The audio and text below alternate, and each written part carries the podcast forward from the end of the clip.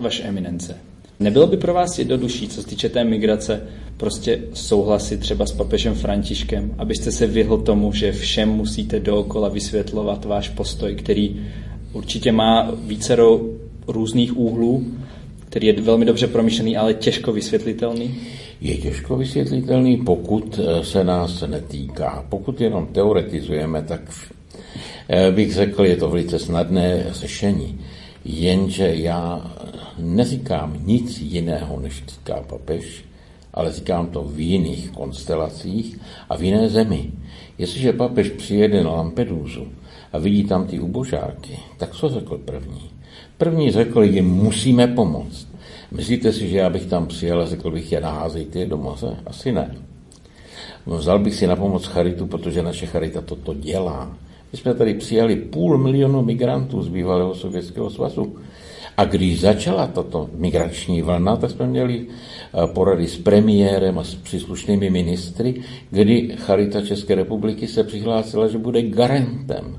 Ale to jsme museli prohlásit. Museli jsme prohlásit, že zabezpečíme určitá místa, dále jsme museli říci, že ale chceme, aby příchozí museli projít určitým kontrolním punktem a teď jsme narazili na jeden veliký problém, protože pracovníci naší charity pracují a mají kontakty s tábory, které jsou v Jordánsku, v Sýrii, v Egyptě. Mm-hmm. A tak jsme řekli, podívejte se, my víme, že můžeme kooperovat s křesťanskými organizacemi, protože islamské organizace nebudou s náma kooperovat. My můžeme u křesťanů zaručit, že nejsou teroristé, protože máme kontakty s biskupy, máme kontakty eh, s duchovními těchto církví, ale s islamskými duchovními nemáme. My nemáme tlumočníky, my nemáme učitele, rozumím, kteří by se rozumím. jich mohli ujmout.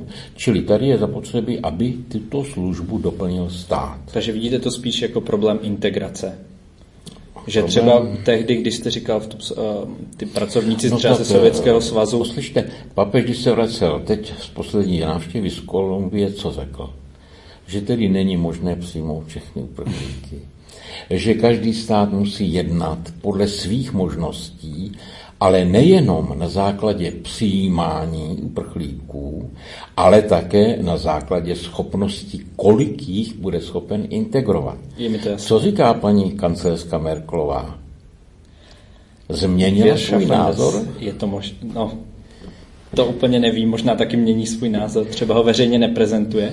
A jak byste to teda udělal vy, aby jsme se konečně odpíchli od téhle témy, která si myslím, že je v českém mediálním prostoru značně nadsazená?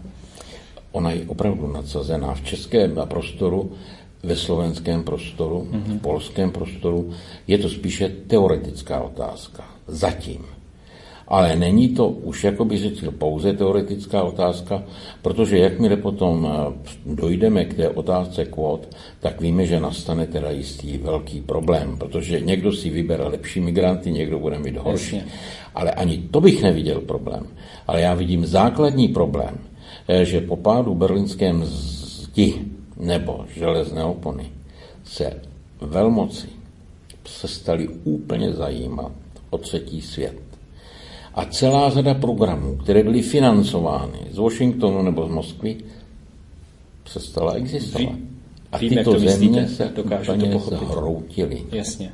Kež bychom se takhle teoreticky dokázali bavit tak důkladně o všech výzvách, které nás čekají nejenom migraci. No, to je pravda.